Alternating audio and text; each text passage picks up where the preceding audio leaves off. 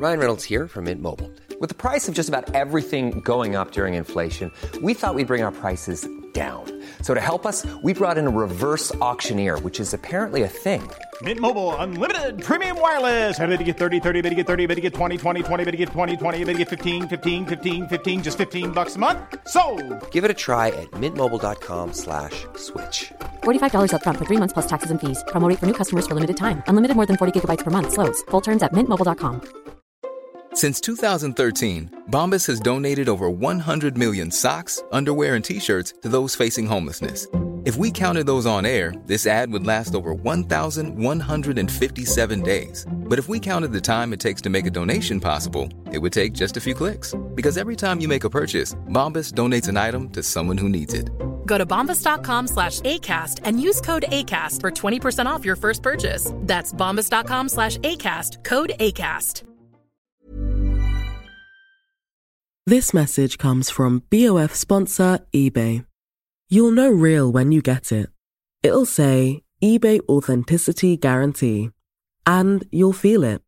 Maybe it's a head turning handbag, a watch that says it all, jewelry that makes you feel like the gem, or sneakers and streetwear so fresh every step feels fly.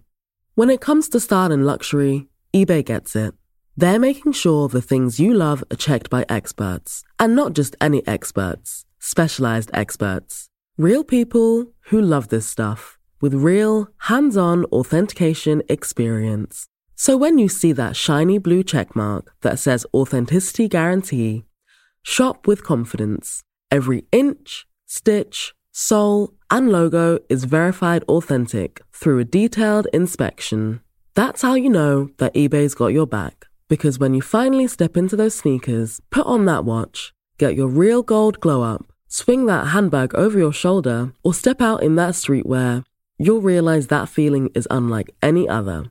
With eBay Authenticity Guarantee, you can trust that feeling of real is always in reach. Ensure your next purchase is the real deal. Visit eBay.com for terms. This is probably the first time I've confidently been able to achieve the personal philosophy and value system I have and manifest that throughout the collection. What's put forth is nowhere near the end goal, but it's light years ahead of what was initially debuted. The first few times I experienced the Cold Wall was this wow, I can do this. This recognition of the power of the idea. Yes. You yourself were quite a Cold Wall. Yeah. You know? And there's been this really interesting process. You've softened. Cold Wall got warm. Hi, this is Imran Ahmed, founder and CEO of the Business of Fashion, and welcome to a very special episode of the BOF podcast. This week, our editor at large, Tim Blanks, sits down with Samuel Ross, designer and founder of the London based fashion label A Cold Wall. During this men's season, Samuel has moved his fashion show from London to Milan, and it presented an opportunity for Tim Blanks to sit down with Samuel to take stock of the five years since he founded his label back in 2015. Samuel's business was self funded and inspired by the British class system, reflecting on his personal story growing up in Brixton in a working class neighborhood and studying design. In this wide ranging conversation, Tim explores Samuel's personal story, his rise to becoming one of the most important menswear designers in London, and his decision to move his show to Milan. Here are Tim Blanks and Samuel Ross inside fashion.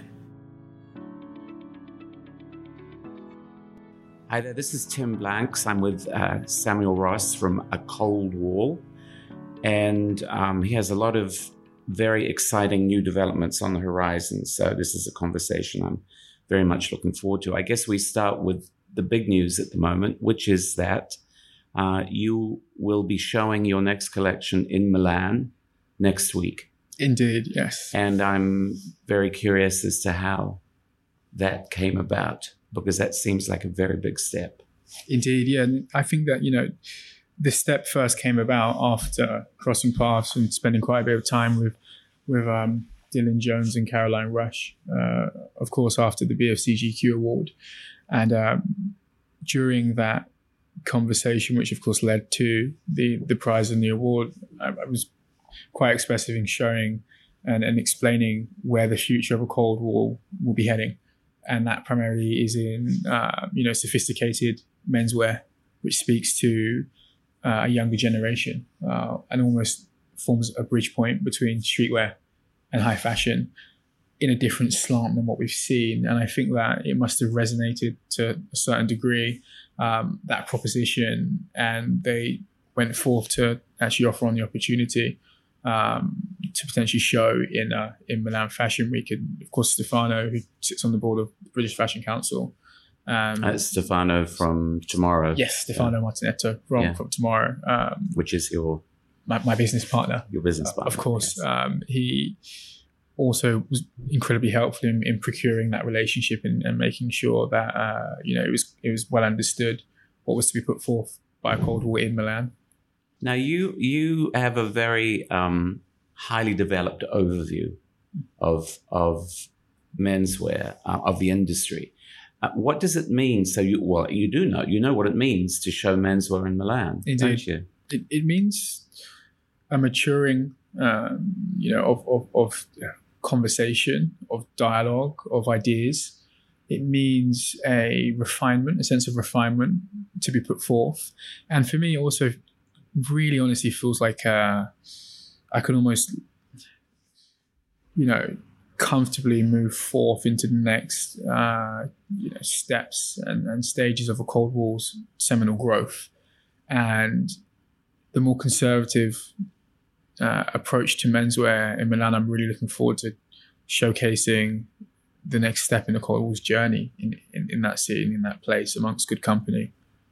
And how um, has it affected your actual your approach to the actual design of the clothing, knowing that you're going to be showing in what I suppose is still the epicenter of menswear in the world? Well, it feels like the opportunity and the conversation paralleled, you know, a personal rebirth, one could say, of having a bit of time to have a more introspective look at how does a Cold Wall wish to grow um, for years to come, and what garments um, resonate with myself firstly before any you know type of brand um, facade or persona do I wish to stand by and put forth and bring forth into the world.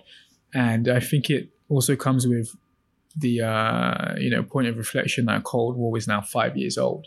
I'm now starting to think about the next 10 to 15 years, and of course maturing and growing um, myself and my audience, and that's really burrowed deeply into you know the direction of the collection to be shown. You said something so interesting about how you see your uh, career, I guess your life, mm-hmm. Uh, but your, your career reflects that obviously as a boy to man. Indeed. Uh, boyhood to manhood. Uh, mm-hmm. Uh, this is the path you're following. So a Cold Wall is five years old. Indeed. Yeah. And assuming that you were the boy at the beginning, mm. how old would you say you are at this moment, this five year kind of landmark? Yeah, the five year point, and I'd say specifically the shift that we've seen in the M65 exhibit and the you know shift that we'll see in the AW20 collection, I'd probably say I'm around 15 years old.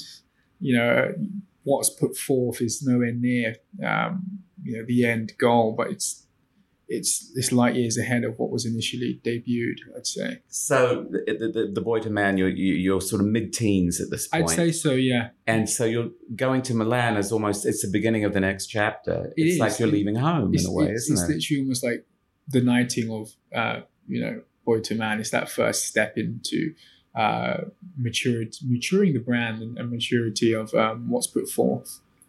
And in a funny way, standing on your own two feet, I guess. Totally, totally that because it, it, it's it's a new landscape, it's a new um, audience and demographics, and the expectation uh, and how the clothes will be received is completely different, and um, it feels um, actually it's incredibly liberating to be able to have um, the opportunity at such a seminal turning point in the brand's history to almost show this new um, slant or tint or facet of a Cold Wall. I've never felt this aligned with the work I've put forth out of a Cold Wall. As most people know, a lot of the story of a Cold Wall has been primarily DIY up until, let's say, year four and year three. Now I'm at a point where uh, structurally we have um, a brilliant team in place. I'm able to articulate myself correctly, you know, understanding more rules and, and laws of menswear uh, and how people wish to be dressed and how they wish to express themselves through garments. And that's really informing what's coming out of the brand now. It's, it's no longer solely based on oneself and this pursuit of self-expression. That's an artistic endeavor. A cold wall is a is, is a menswear brand, a luxury menswear brand. Is is the pursuit here, and there's a sense of servitude and quality heavily enlisted into that ideology now, which maybe was a little bit more um, unclear before in my offering. I, I, think you know you use the word ideology, and I, that's very interesting because a cold wall is everything I've read, everything you've said, everything I've seen in the past. Mm-hmm. There's a philosophy, and and and there's a, a level of research and a and a kind of a clarity of thought, which is kind of interesting. It feels so, it feels so analytical. It's mm-hmm. almost counterintuitive. It's not like this sort of, it didn't feel like a wildly instinctive, gotta do it sort of thing. It felt like this really researched project. And you, you know, your background is graphic art and you're not a, you're not a fashion person per se. But this notion of the project intrigues me. Like what was a cold wall I've read so much about how it was your meditation on your working class origins. Mm. And it all, I, I, started to feel like I was reading like baby Karl Marx or something mm. after a while that it was, I, I'm curious about, about that, about the very beginning of a cold wall. And, and whether that was right, what I read about you, thinking about where you came from and inserting this consciousness into a fashion context. It, it's interesting because you know, as you as you rightly said, so much of my background and my education is primarily graphic design and then product design, um, working for graphic and, and, product design agencies and companies before stepping into fashion for a, a good few years, and that process of articulation.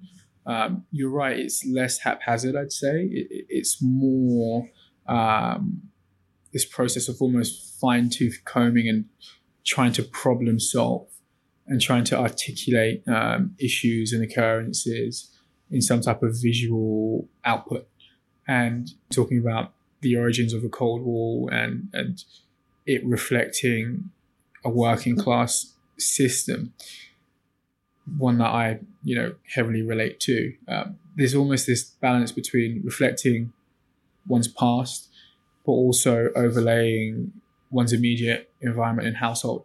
You know, as you know, my mother is a she's a sociologist and psychology lecturer at Northampton University. Uh, my father holds a, a, degree in fine arts from CSM as a stained glass artist and, and an MA in, in industrial design. So there, there's this real learned approach to expressing oneself you almost grew up with. Yes, you grew up surrounded by. Yeah, I, I, was I was homeschooled for three to four years. Um, uh, also, so there's this real studious approach which kind of filters through um, the majority of creative endeavors I put forth, including the Cold Wall.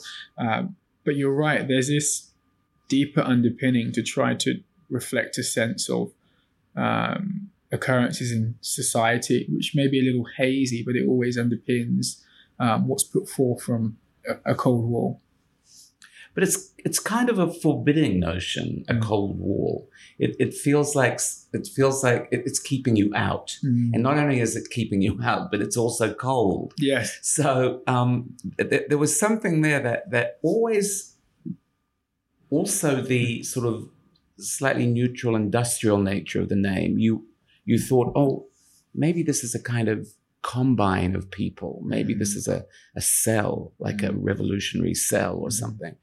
It, and then, of course, obviously, I find out that it's you and there, there is an individual there. But it seemed from the beginning, even though it was totally about you, you didn't want people to know that in a way. You wanted to give yourself this kind of anonymity. Indeed. And it was really about understanding my experience, most likely, is not one of my own, but actually one of a demographic and one of a tier in, in society, and being able to kind of hold up this mirror and reflect, uh, reflect, reflect, even um, you know what people have experienced within um, that that world and what people have kind of been through. It wasn't exclusive to myself, and it, it almost comes back to this idea of understanding that you are within you know a wider ecosystem and there are veins and strands of that ecosystem and one's experience is often shared or should be shared.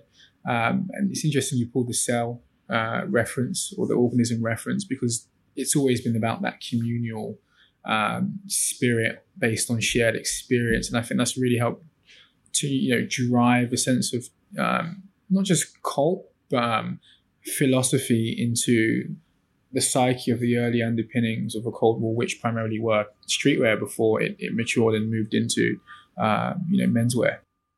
This this idea that you had when you looked around you was it something that you felt didn't exist that was needed? Precisely that. It was. It's always been service based and based on you know filling a need or finding a area or gap. I wouldn't have started um, a clothing line without having an intent to actually deliver a new message which wasn't scribed and did you think that the reason why you could see that gap is is that you, is because you weren't a fashion person, and and so you you could stand back and look at it with mm. a with a with a quite a clean eye, clean graphic. Mm-hmm.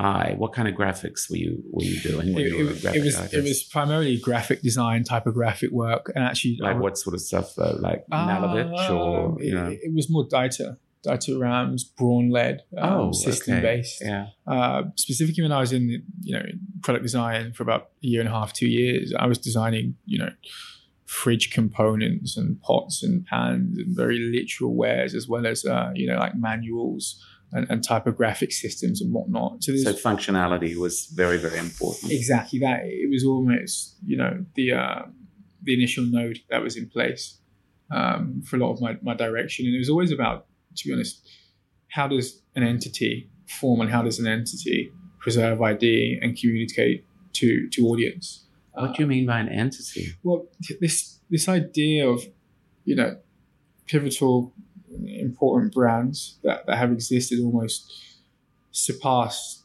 you know the initial notion of a brand and they move into entity. Um, like a vacuum cleaner becomes a Hoover. Well, it's, it's almost like you know you can have Dell, and then you can have Apple. One is a brand and service, and one is an entity which has a philosophy and persona in which people feel they can um, be brought towards and almost clip into, per se. And I was incredibly interested on this idea of of, of entity and, and, community existing alongside brand and product, and that's always kind of driven, um, you know, elements of a Cold Wall's development per se. Would, would, you say that was your ambition? That would be your your ambition in the end. Would would be to become an entity?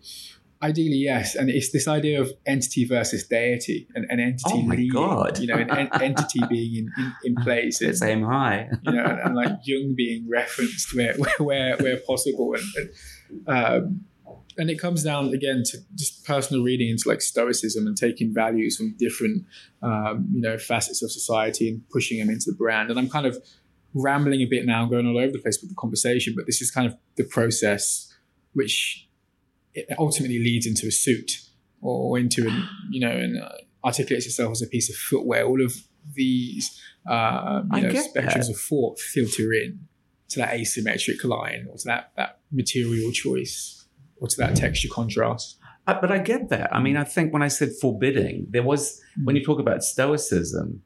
I mean, it's not necessarily that you go to a fashion show mm. or or look at a collection of clothing and and feel that you're being given a lesson in endurance. Mm. Um, although some fashion shows obviously are a, a, test of your patience and so on, but uh, that's a very curious, um, grand, philosophical mm.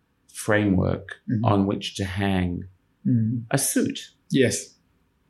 Um, it's interesting. You, I, I, guess I see now how um, you know you, you connected with Virgil Abloh because mm-hmm. he found you on Instagram, and if this is what your Instagram was exploring, it did. I could see how he would think, hmm, here's a kindred spirit. Indeed, it was also he came across my profile on on on Instagram, but we both come from the school of design, hmm. so there were already nuances and codes in how I would maybe communicate or or put and display my work online as like a product designer or graphic designer would, which he could in- immediately um, I guess resonate with is the best way because of course he came from the School of Architecture, School of Design, Product Design, similar ways in which uh, you know creative individuals put themselves forth into market.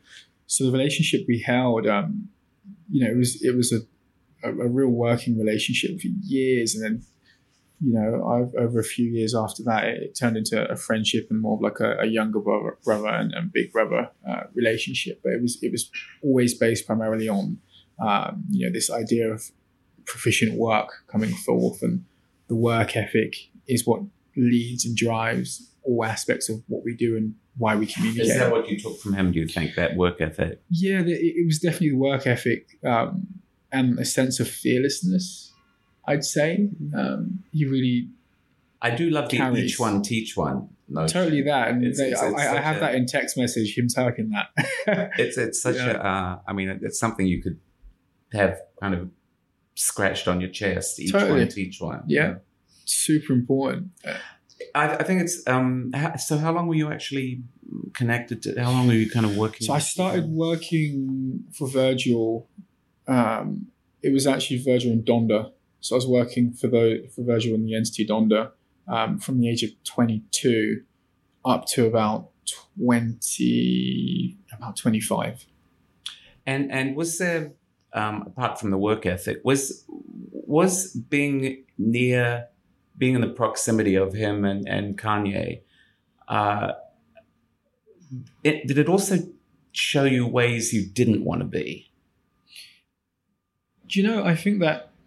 So I remember the first time meeting both of, of them, and it was in Paris, and it was the Kanye APC second presentation because I was tying up the laces for all of the Timberland boots. You know, you, you kind of get your hands dirty and do what you can, um, as you should do when you're trying to make a way in in, in industry. And um, I think it was more. It was about being transported into this different universe and, and, different world. If you kind of imagine, you know, you've kind of gone through uni, you've got your first class degree, you've gone to like uh, a product design um, agency and whatnot, you're not exposed or aware of um, how these other creative industries and facets of society um, live and think and work and, and, and carry themselves. So that was almost the biggest um, point of revelation was almost being exposed. And I say exposed because it was like this moment of like a part of your, your mind almost opening up and becoming more conscious of how powerful one's will um, can be and where that willpower can take one. It was a real revelation.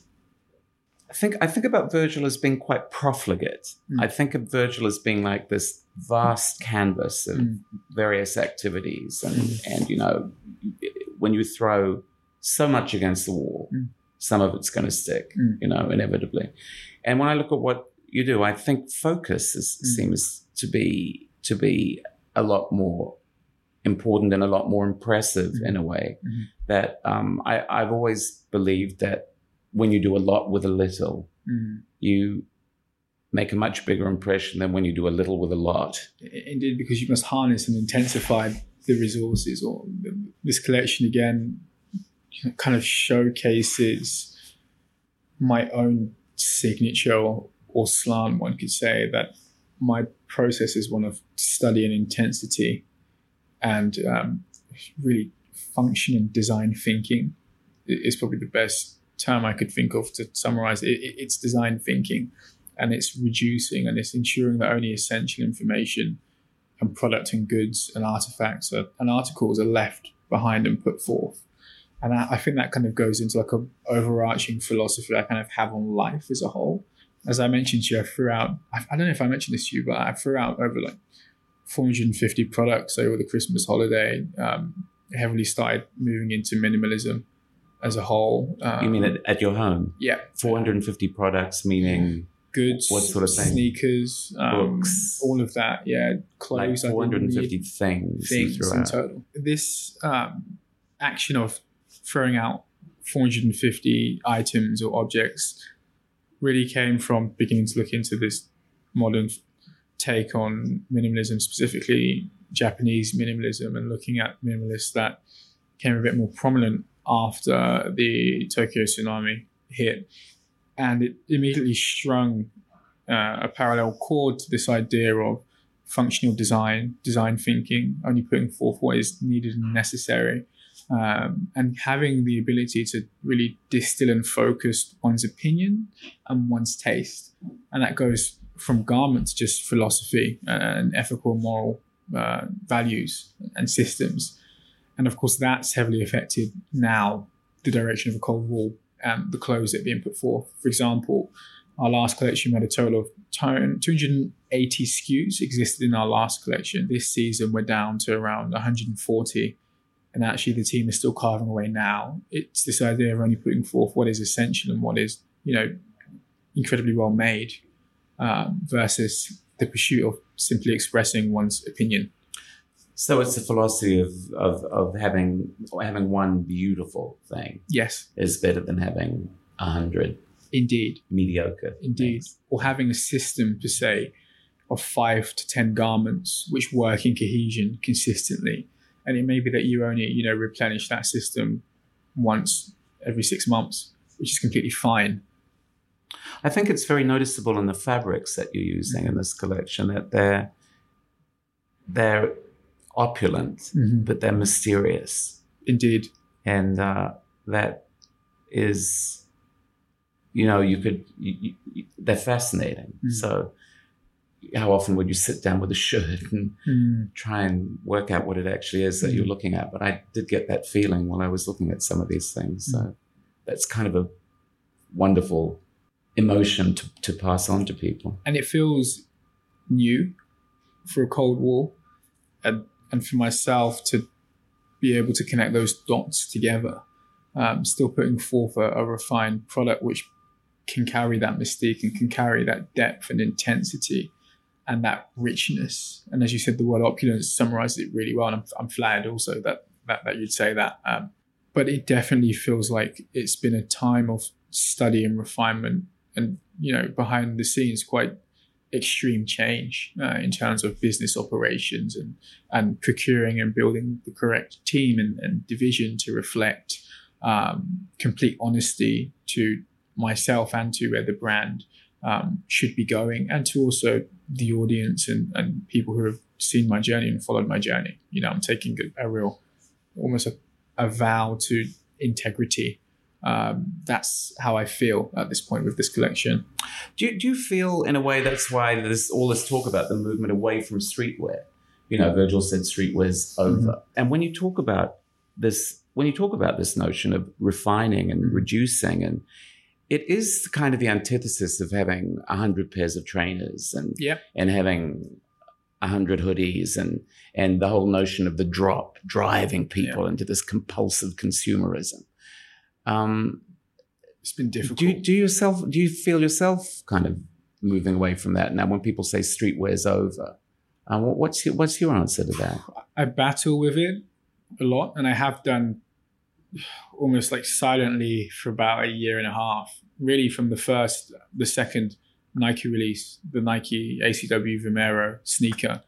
The whole premise was to have a sneaker which ages and develops over time due to creating patinas and different um, levels of UV coatings across different panels on the sneaker. Um, it was this idea of extending, uh, you know, the the life cycle of one product, which of course counters the whole philosophy of, for the most part, sneaker culture and disposability. Exactly, and overconsumption, and um, almost there being an incorrect value system that I don't really agree with. So that was the first almost like step away from that way of thinking and operating. And it's just become even more prominent um, for myself with the M65 exhibit, having one pattern which works amongst seven dead stock fabrics. You know, one pattern which works amongst seven dead stock fabrics says a lot for overconsumption and, and you know, uh, efficient design and, and functionality. And I feel like, to be honest, Tim, I'm just at a point where I'm not going to pander my output to what may be uh, expected, but it's more so really owning the narrative of a Cold Wall and you know, taking the first step in building a, a, a really uh, mature and sophisticated legacy within not just fashion but design as a whole. Uh, and that's where I'm, I'm, kind of at with the overconsumption. I'm not really in alignment with it. We need to talk about the M65 project. Mm-hmm. project. You're, during the London Fashion Weekend mm-hmm. that we just had, you launched um, a revision of um, an American military jacket called the M1965, which was developed during the Vietnam War. Yes. Which is a kind of classic field jacket in Indeed, a way, isn't yes. it? And just explain what it is that you did mm-hmm. to this jacket with the seven dead stock fabrics, which were each of them so distinct. Indeed. It was a one garment, but a distinctly different story with every mm-hmm. single iteration of it. Mm-hmm. And the whole way you staged it mm-hmm. um, in in a the drama of yes. the theater mm-hmm. of of the sort of the minimalism on the one hand, and then this incredible context that this you of reverence almost. Yeah, it, actually, it was quite a mm. weirdly spiritual thing Indeed. on that strange rubber floor that was yeah. a bit like being on the set of Aliens. Yes, yeah. It was. It was quite. Um, yeah, it was very. It was very. It harked back to those amazing shows that you did that were hugely those intense, operatic, yeah. um, quite scary, mm. uh, and and dystopian. Mm-hmm. And I guess maybe there's something about the smell of black rubber that that you know smells like dystopia in the morning. But um, that yeah, now I've talked about the M65, so you can talk about it a little bit because it, it was a very interesting. That the whole thing, the trimmings. Yeah, I think you need to mention those because of, of, of course, just so great. It was this deep dive, intense study, um, you know, into the history of the M65, which is on one hand such a recognizable garment, but on the other, this anonymous jacket that's been appropriated for the last four to five decades. And it really strung um, this idea of how does one communicate to a global audience in the medium of garment design and in fashion. And this idea of this product, which has been um, purchased and reinterpreted by millions of, of, of souls across the world seemed like the right garment to carry a new narrative for a Cold Wall speaking to a global audience and having this uh, communal conversation. Because, of course, the M65s that were produced from dead stock fabric, the fabrics were beautiful Italian mills, milled by um, or in partnership with Limonta and, and with Magliocchi and, and Omlatex, brilliant mills. And as you mentioned, the fabrics were very specific. They each carried their own persona um, their own drama, their own um, weight, and their own color story, of course. And they each had um, attributes. For example, the beige coat, there was a, a UV photosensitive um, film that was applied. So when it was in you know UV light, it would go to a rich navy. There was a, a like a, a maroon colored M65, and underneath um, this maroon lacquer and film there was a matte black finish, and over time the the maroon lacquer would peel, and you get this beautiful patina and, and, and fragility to the jacket, almost living and moving and, and breathing. It was almost as though the agenda was to create a time lapse um, throughout time of how the M65 can evolve and, and, how it can live. And on the other hand, it was just a, an amazing opportunity to kind of showcase the level of study that's going into our, our pattern cutting and, and pattern making, um, finding a pattern that can work across all these different materials and still be enjoyed and not, uh, you know, succumb to the fabric, but actually work in partnership with it. So we produced 75 jackets in total, and um, we allowed the the public our main audience to, of course, sign up for the opportunity to not just view the exhibit, but to potentially leave with one of the jackets free of cost. Um, so 75 of these M65 deadstock Italian milled London produced jackets, which are also packable, were given out to select individuals who signed up to view the exhibit. And how did they sign up? They, they signed up for our, our online website. Um, so 75 people signed up on your website yes. to come and see this artifact yes. and be gifted one. Indeed. Free of cost. Wow. And it's this idea of literal altruism and sharing of knowledge and information, which you talked about the different relationship with your with your um, customer, I guess you'd call yes him or her. Um, that's not a sustainable notion on a on a on a on a grand scale, though. But no, but it's it's interesting to look at how marketing budgets can be phased in more, um, you know, altruistic manners, and um, that's actually what, what we did. We typically, you know, took part of our marketing budget, which had been used for like a global campaign, and actually we decided to push it into this activation uh, and, and speak and communicate directly to artisans and novelists and, and intellects. And you know, the 75 people that were given the jacket. Again, this is another turning point for a Cold Wall in how we operate. They were handpicked. You know, you know, we did a you know, we asked for people's um, interests and hobbies and occupations, and then we, we selected people who were aligned with the philosophy of a Cold Wall. And I think that's completely healthy to do because it is ensuring that the correct people are given the opportunity to understand and digest the product. And is that and is there a notion of them becoming ambassadors in a way then? It's almost, you know, aligning with the correct individuals who hold the same value system as us. So in almost yes, but it's more it feels a bit more sincere. Um, we're like we don't really believe in like the social media influencer. You know, I believe in the intellect and the artisan and the individual who knows who they are and, and wants to better oneself.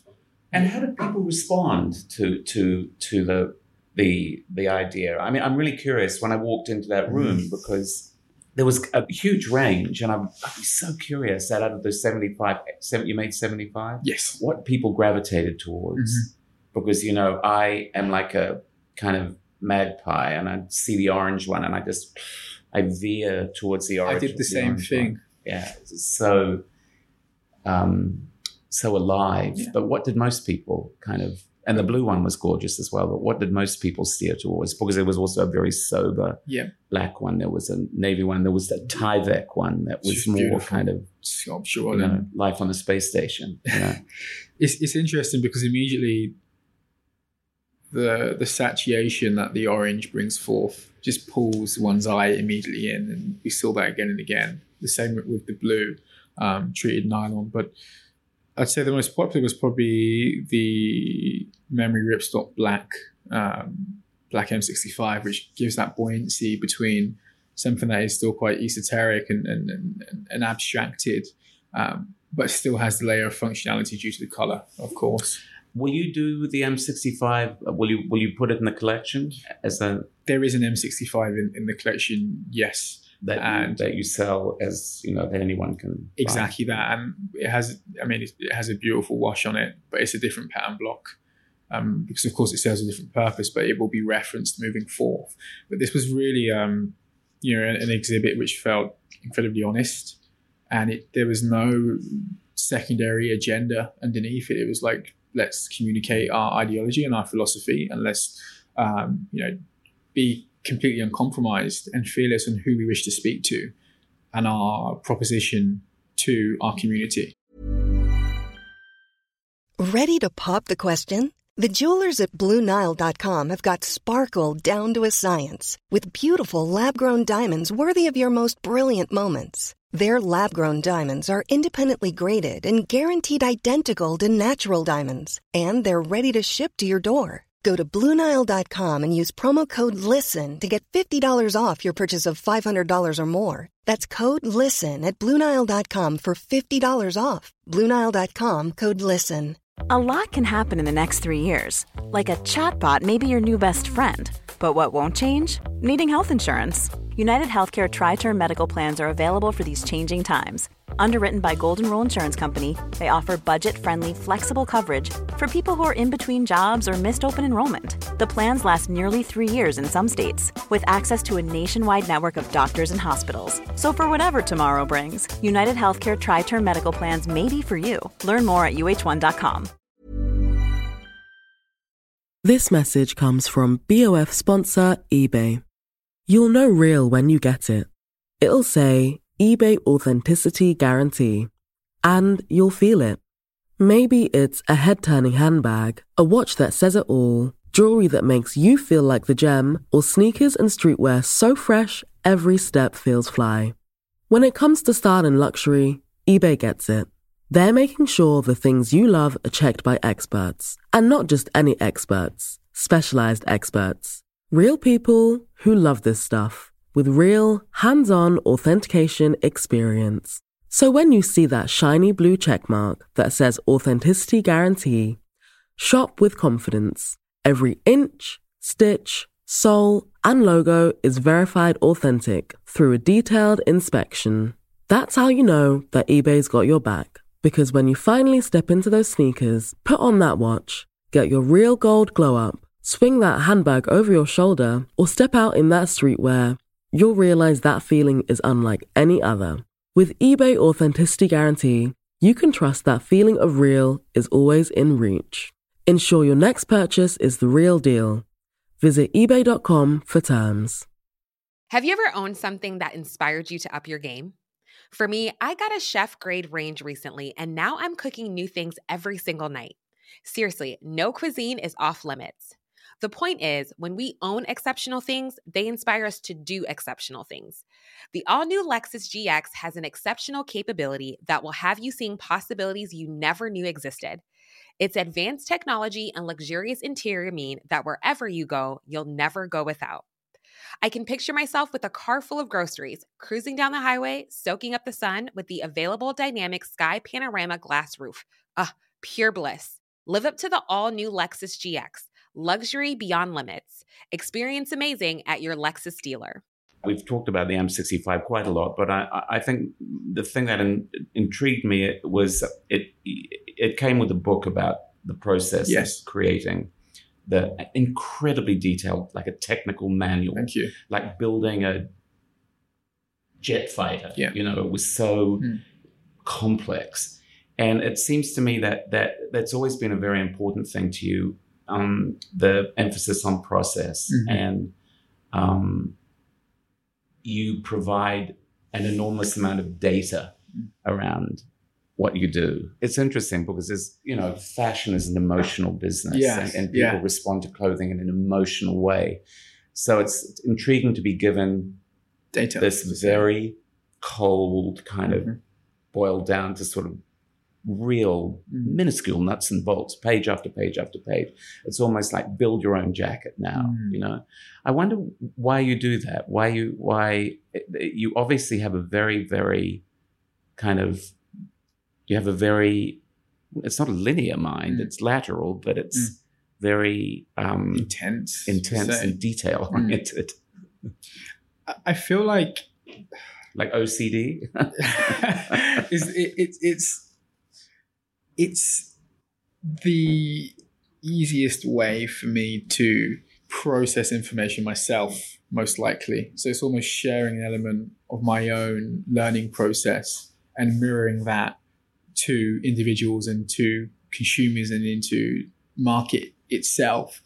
And it it's funny because i spent a good two to three days writing that that booklet of probably 48 pages and um, with somebody from nasa or something so uh, another green tea to 3 a.m. in the morning. Uh, but it was this idea of I'm not going to actually speak about this. I'm just going to write this and let people delve into it themselves. And the way it hung on on the front of the garment, it's almost like a proposition. You know, it's like red pill, blue pill. You can sit here and just enjoy the jacket, or you can really get into it and understand why. You know. and- Okay, well, and you how. said red pill, blue pill. Um, there is something of that. There has always been something of that in a Cold Wall, The Mm. Yes. Matrix. There's always been this: is this real? Mhm. You know, like you really want to, you really want to shape, you really want to shape people's sense of of, of um, reality and, and, and yeah. mold talking points and also, orthodoxy, and also shift what the expectation is again not from a brand but from an entity you know and, and what i would expect It- it's almost trying to problem solve what i necessarily haven't seen from other brands and trying to fill in the gaps. And sometimes you get it wrong. Sometimes it's far too heavy. We spoke about aw19 huge learning curve.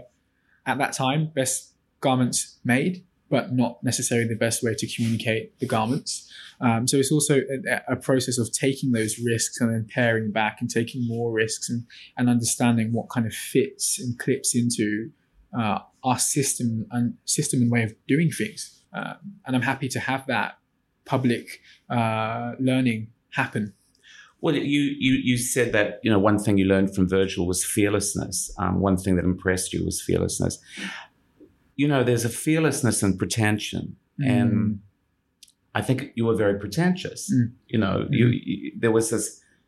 What I what I was getting the first few times I experienced the Cold Wall was this. Wow, I can do this. Yes. I can do this. There was this enthusiasm and and this this recognition of the power of the idea Yes. and boom, and it was this. You were quite, you were fierce, you were, and you were forb- you were for, you were forbidding. You you were you yourself were quite a cold wall. Yeah. You know? And there's been this really interesting process because you were you became a father. You're a new father. Indeed. And when I look at these clothes now, Mm-hmm. I love following people's own stories and what they do, and because I've seen seen a lot of stories. Yeah. You can see it's something as simple as softening. That changes your whole. Yeah. You've softened. Totally. And it, it's, it's The Cold Wall got warm. A hundred percent, and sometimes I think about that in terms of oh, this is such a you know, a, a corrosive name. Um, let's throw Service Point One in there. It sounds a bit more human, you know, for the M65. Um, but yeah, you're right. There was first this um, excitement of having tools and being able to communicate and express um, opinions and, and hold attention with these tools. But actually, that was um, almost, I'd say, the end of the first chapter of a Cold Wall.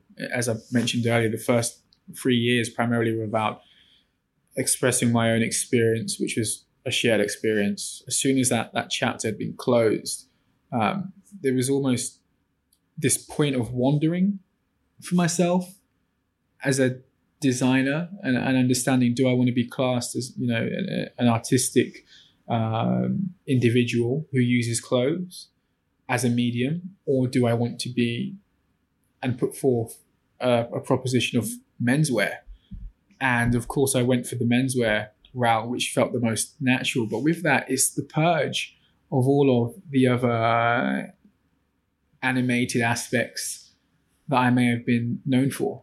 At this point, it's a conversation about systems, and it's, heavily embodied in the product versus one's um, one's ego. And I, I, say ego in, in the sense of not that I have an ego, but in the sense of one's uh, awareness to oneself. I, it's almost the brand is to be a mirror to to reflect um, necessities and needs within the luxury fashion market, or at least to have proposals put forth in that market. For example, um, we've started selling um, open source hardware online, which are service packs of, of trims, um, fully branded from ready to wear and, and, mainline collections, which are you know being offered and, and sold to consumers at let's say twenty pounds a pack for a set of five to six trims. And there's this idea of democratizing this the way in which a brand can communicate or an entity can communicate with its audience. Um, in how, how, does that actually work? You mean you can personalize your clothing, or well, in, in, theory, yes. It's, it's again the expectancy of the a cold wall consumer, and, and, and the truth is that the consumer is, is quite intellectual. They're quite learned. They're quite um, curious, and they want to know about process. They want to know about wash. They want to know about dye. They want to know about trim weight. They want to know about RAL colors, and offering hardware components, literally, um, you know, like packets of of zips and pullers, which we've um, of course cast into custom shapes and matched to specific Pantones to the audience, offers a sense of trust and personalization for a much more democratic price. If you can't afford the coat for twelve hundred, you can definitely afford the trims for forty pounds. And I know that my consumer will take that to the right tailor and it will be applied in the correct manner. So it's open source um, design that consumers can engage with without being priced out at. Is there anybody else doing anything like this? I don't believe so. To this point, I haven't seen or found anyone else doing so this. you they get a pack from you yes of decorative elements of yes. like what buttons? Like snaps or trims snaps. or zip pulls and they need a specialized tailor to fix these for them or what? Well or... they, they could be fixes in a makeshift manner but i know that the, the demographic will go to a, a tailor and it will be applied um, appropriately and properly. Or their mums. Indeed, either or, uh, but it will it will you know it will be preserved, and it, it, gives this opportunity for brands and entities to think what is next for fashion, and how do we keep you know the pendulum swing moving forward, and this idea of open source sharing the same way you know um, SPACE10 um, share uh, you know downloadable files to open source housing um, it's the same parallel the Cold Wall is doing now or testing out uh, within fashion. It's this wider ethos of design, communication, and the future of fashion and the future of design. Like it sort of ties into what what people are doing with 3D printing. Like exactly that. Yes. Yeah. yeah. But so you say where it's going. Where is it going then? Where where where, where do you see this leading? I mean, you, you know, the M65 was mm-hmm. sort of you talk about the democracy of that notion, the democracy of the, the um, applying on writing away online for trims for your garments and so on. Um, that eventually your your design becomes a collaboration with your customer, like really a collaboration. It becomes a system, doesn't it? And it, it becomes a, a rapport. And I'm really interested. I don't necessarily think that the whole of fashion is going to systems and to system based, uh, you know, purchase and operation, but that's what I'm really passionate about is building systems and functional, proficient design offerings around and in the world and realms of clothing. So that's what I'm really honing in on. I, you know, that's uh, now becoming a macro point of a Cold Wall. It, it's that drilling and intensity of information, and and the why that leads that is because we believe the future of fashion design has room to be open source and has room to be system based and has room to you know have a selling point based on function and technicality and internal detailing as well as it does to continue to operate based off emotion which which you mentioned earlier and this includes notions like circularity and upcycling Indeed. and sustainability exactly and yep. and this is you you feel this is the future this is a future for all of those ideas indeed yes confident about it it's interesting because there's a sort of um, futuristic element in the product. Mm-hmm. You know that that it it's it's an it's almost an intriguing paradox that there's even though your clothes are so modern, mm-hmm. they're very consoling in yes. a way. You know, mm-hmm. and I wonder if that's also something to do with your sort of newly honed paternal instincts that you're you're feeling I, I believe so. There's More this spiritual, or... indeed, and there's there's this like spirituality that I've been, you know, what well, the sense of being a spiritual being has become more and more relevant. Of course, as my daughter grows and um, as you know, myself and my fiance begin to move on to the next phases in in life, but also this um this amalgamation between what is truly important to an individual and one's existence and how entity and brand can interact um, within that dialogue and within that conversation. And I think that's where, you know, the, the consoling and, and, comforting and more organic um, notions are starting to make a lot of sense. Yeah. You know, the, the more um, macabre and dystopian and, and, and corrosive elements are almost falling away. And what you're seeing is almost like a new shell or new skin um, which is the true format, um, come forth now.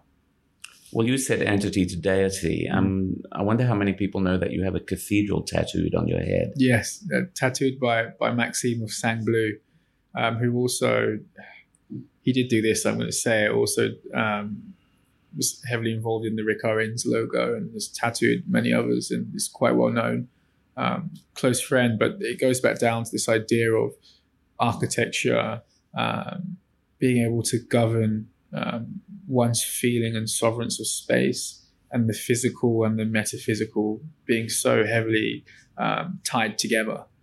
Um, we're getting deep now, but these are all nuances which which people also see in AW20 show. If you look at the um, the set that we've built, um, it's very architectural. It's a series of structures um, but the structure's also aligned him with the direction you've seen of the M65, not the old way. It's, it's still in line with the new way. Because you haven't given this show and you haven't given the show in Milan a title. No, no title. So you are it's it's a more open proposition than it's ever been before. Precisely or? that. Precisely that. And and you know, I feel like it's almost parallel to the feeling that was brought forth from um, the latest exhibition. It's the work and the space and the feel and the aura and the quality will put forth the proposition versus um, myself feeling the need to govern and coddle and define it.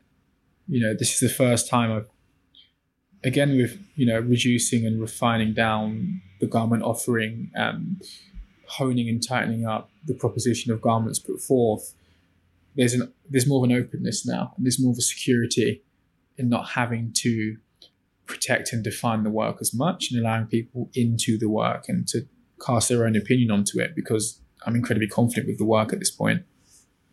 Do you do you feel that you've that you kind of you're emblematic of changes in the fashion industry that that you know there have been the, the the the debates over the last few years in fashion about inclusivity and diversity and so on and um, you know Virgil becoming this sort of figurehead and, yeah. and um, the industry making very earnest efforts to open up. Do you feel that you you are part of those changes?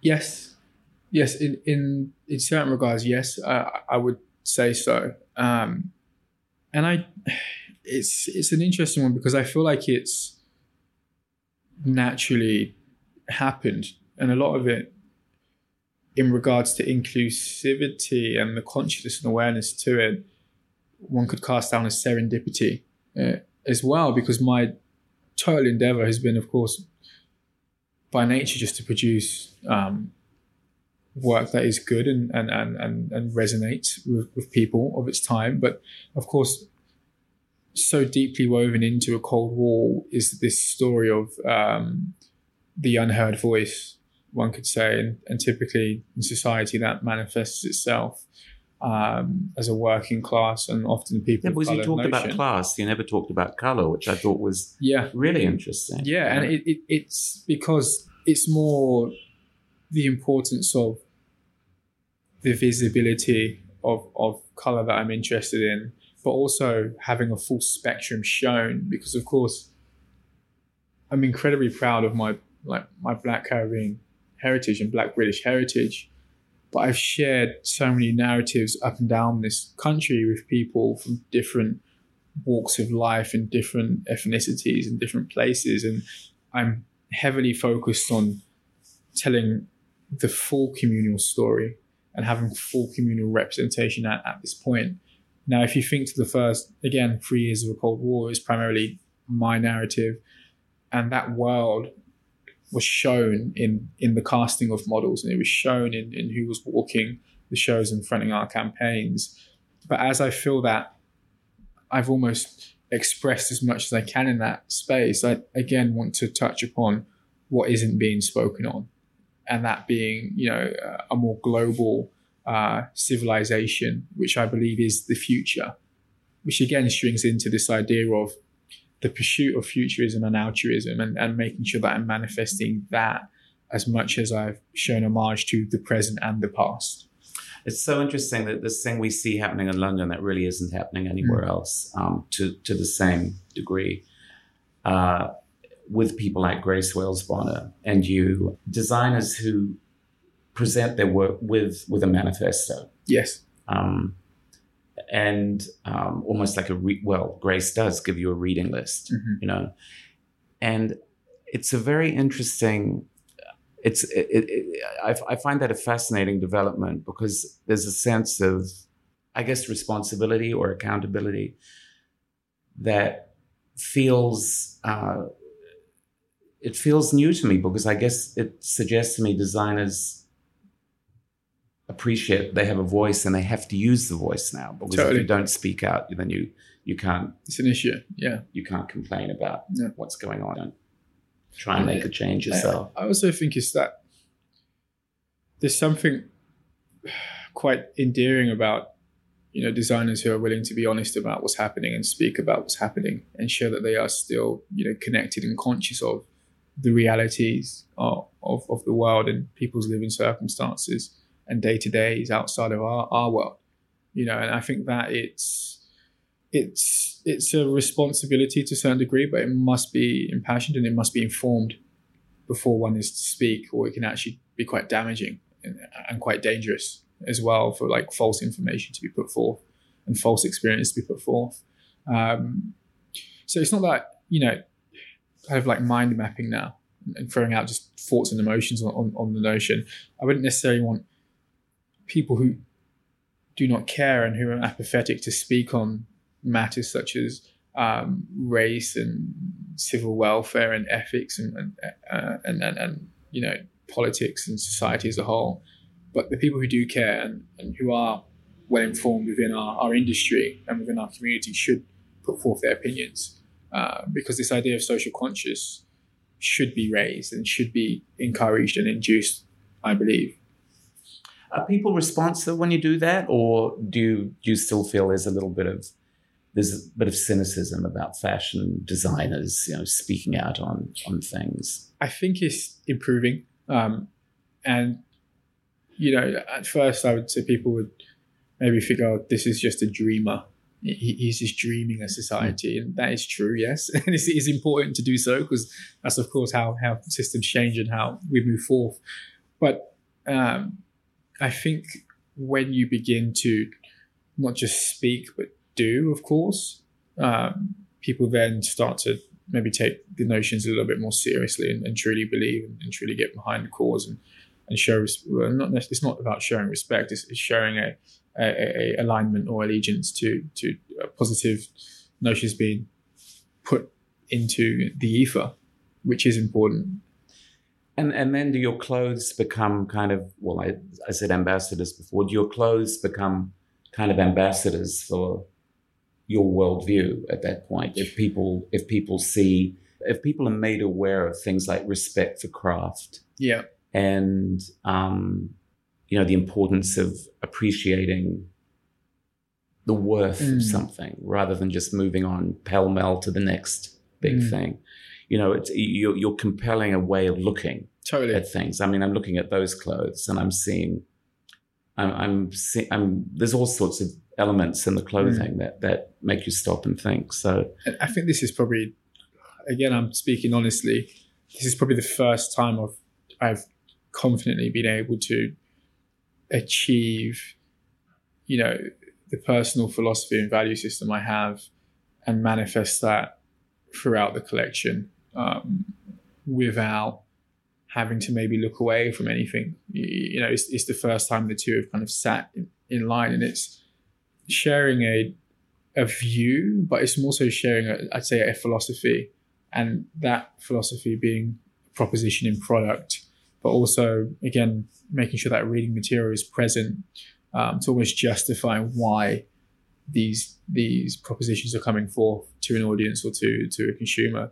And you know, I think a lot of of my process about the heavy uh, rationalizing and showing almost the dissertation stems from just the institute I came from of design and being, you know, conscious of justifying why you are making something and, and why something must exist is incredibly important. You know, resources shouldn't be wasted and time shan't be wasted. So one should know what they wish to put forth and, and why. Not that you need to be interrogated, but there should be a real reason to it. And of course, the Cold Wall started off as a, a dissertation think piece I wrote before any proposition of garment was put forth. It was always just a, a 2,000 word think piece I wrote um, after stopping my work with, with Off White and Donda. Uh, I'm spending a bit more time in, in, in, the UK and in London. I just wanted to write about what was happening here in contrast to what was happening uh, in, in, Paris or in New York or whatnot. Um, yeah, well, that, that, that's that's a you know that, that's actually what we've been talking about. How it's moved from dissertation to this, from a, an intellectual exercise to a actually maybe it is a more instinctual exercise yeah. now. There is there is a sort of physicality to it now. Yeah, mind. You know, that's the also the boy to man is.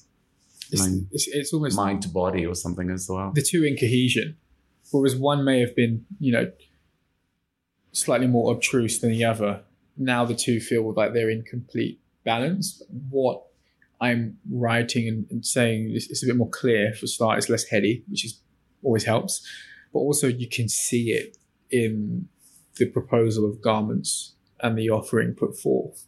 The two align, whereas previously maybe there were moments when I was actually speaking to the wrong demographic as well, and it wasn't necessarily connecting, and that Who was the demographic you're speaking to? to now. Mm. Um, well, there's this complete honesty to speak to the people who I dearly respect and find interesting. And those are the artisans, the novelists, the people who, who enjoy uh, education and learning and, and design and process and So structure. mindset rather than age group. It's exactly that. This Mm. is a completely timeless proposal, and that'll be shown in, in the collection um, by means of casting as well.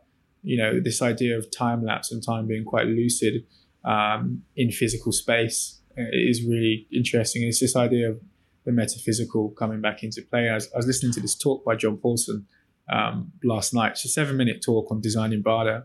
But it was talking about how physicality can render the metaphysical and, and how the two kind of overlap in, in, in a sense of consciousness and, and emotion. And that will be seen um, tangibly.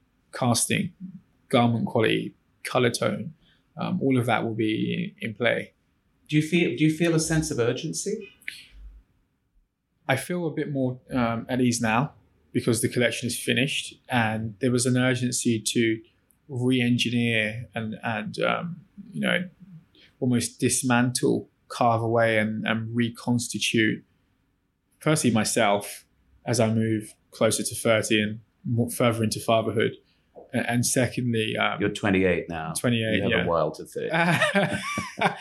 TikTok, Two years, the world's going to change. On You know. TikTok, you watching Watchmen? God TikTok, those, those TikTok, 700 TikTok. days. Mm. Um, but but in all honesty, um, there was a rush to almost follow up a decision that I've consciously made that I will not compromise, um, you know, the offering and, and, and vision and philosophy of myself, and it will be aligned with a Cold Wall.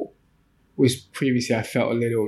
What is that philosophy? Can you can you Um, nutshell that for yeah, me? Yeah, I mean, I I think it's just a, a value system based on on, on, on learning and education and the arts and, um, and and critical thought is probably the best way to put it, and that being um, the truth. And I feel like I'm really telling my truth now, and I haven't felt like that since maybe you know the first or second year of, of a Cold Wall.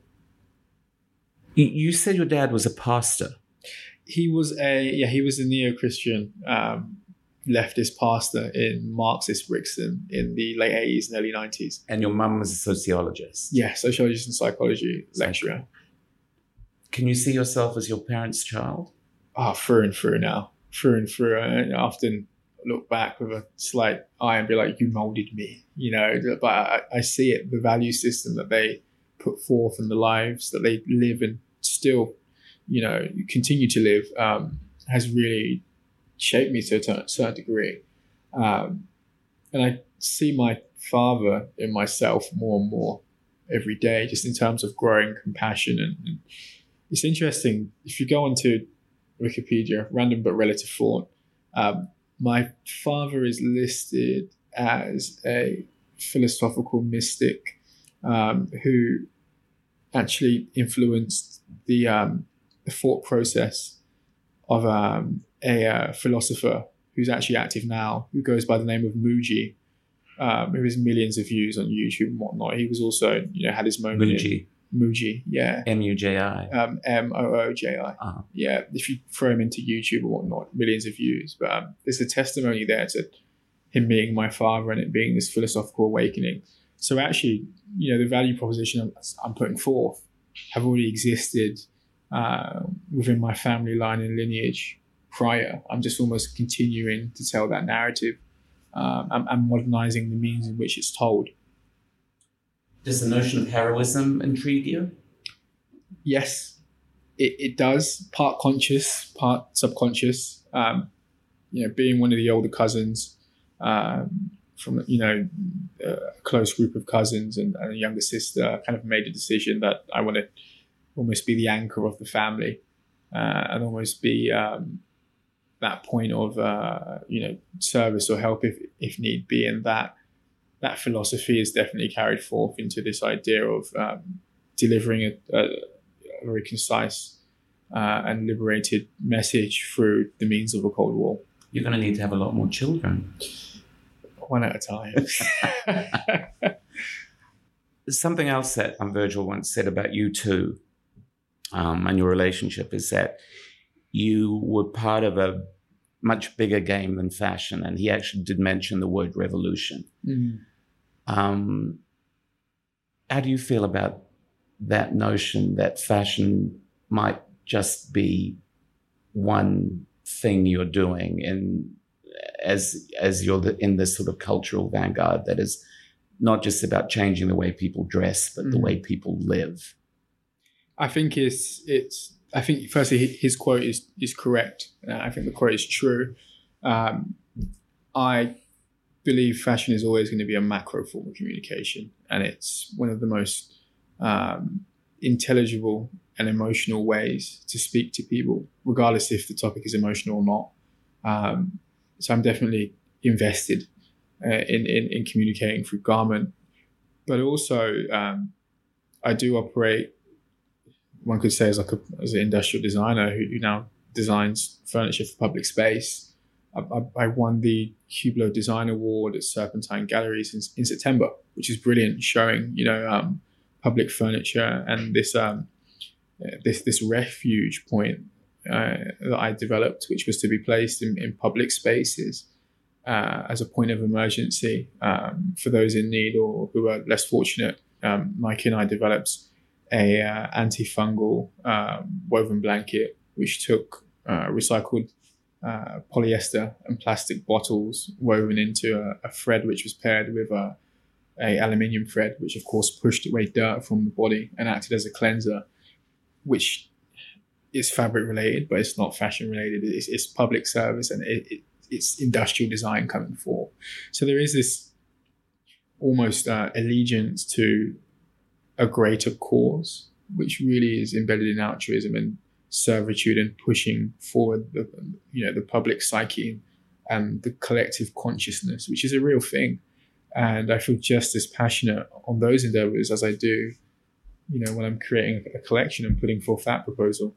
Well, from year one to year five, and this being a new chapter, do you have in your mind what you want the next chapter to be and the chapter after that? You talk about 10, 15 years. Can you see a Cold Wall in 15 years? You, you, it's interesting how many offshoots you you you mm-hmm. you do from that set from the core. Mm-hmm. You, shoot off into all these other companies under different names. I'm trying to chop them off at the moment. Are oh, you? I'm trying to.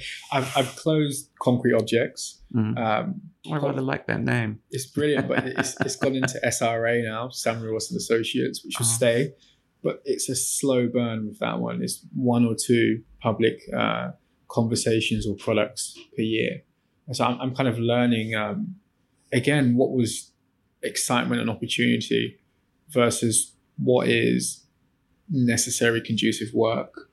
Um, so Polyphene Optics still exists. I'm keeping it very quiet. That is streetwear. Poly Polyphene Optics. Polyphene Optics. And it, it's a niche streetwear brand that uh, I've been running for about two years now, which is the sister brand to a Cold Wall, and it's very discreet and it's very low key. And, and that serves a specific community and will continue to serve that community, which is super important. And of course, there was um, a few other endeavors, but right now, again, with purging and allowing a lot of noise to kind of fall away from my process, it's reflected in, in, in the garments refining, but also how my mind operates and what is necessary to be focusing on and what is not necessary. So can you see five years, 15, 10 years, 15? I can see 10 years of War very clearly now. And what does it look like in 10 years? It looks like um, systems uh, of, of, garment design. It, it looks like um, it looks like language, and it, it looks like um, it will stay as close. I'm not going to offshoot too far, but it, it looks like process and system, and it looks like functionality. Uh, and I'm quite exciting. I'm quite excited to keep uh, pushing forward in that space and continuing the risks to be a lot more informed as uh, a Cold Wall grows. I hope I'm still around to see it, Samuel. You'll, you'll be around. You'll definitely be here. thank you very much. No, thank you for your time, Tim.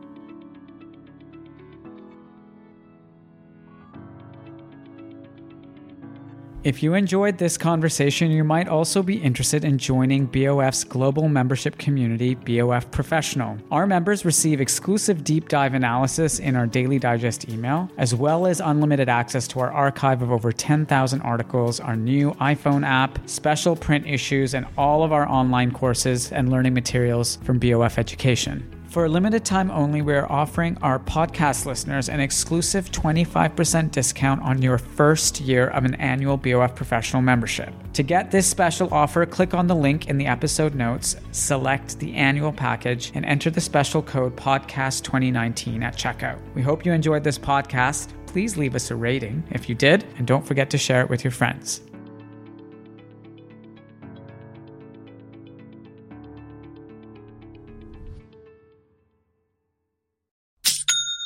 You know that's the sound of another sale on your online Shopify store. But did you know Shopify powers selling in person too? That's right. Shopify is the sound of selling everywhere online, in store, on social media, and beyond. Shopify POS is your command center for your retail store. From accepting payments to managing inventory, Shopify has everything you need to sell in person. With Shopify, you get a powerhouse selling partner that effortlessly unites your in person and online sales into one source of truth. Track every sale across your business in one place and know exactly what's in stock.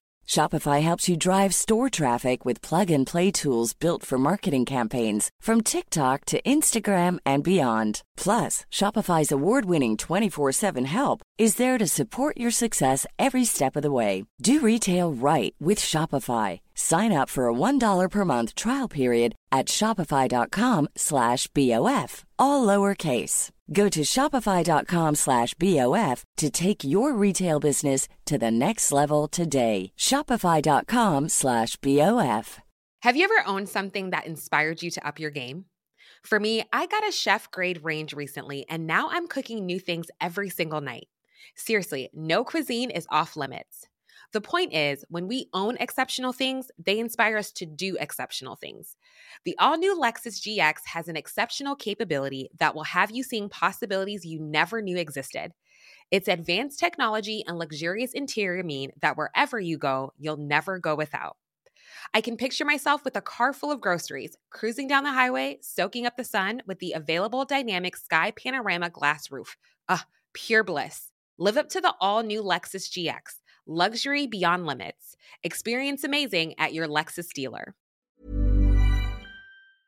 Mom deserves the best, and there's no better place to shop for Mother's Day than Whole Foods Market. They're your destination for unbeatable savings, from premium gifts to show-stopping flowers and irresistible desserts. Start by saving 33% with Prime on all body care and candles. Then get a 15-stem bunch of tulips for just $9.99 each with Prime. Round out Mom's menu with festive rosé, irresistible berry chantilly cake, and more special treats. Come celebrate Mother's Day at Whole Foods Market. Even when we're on a budget, we still deserve nice things.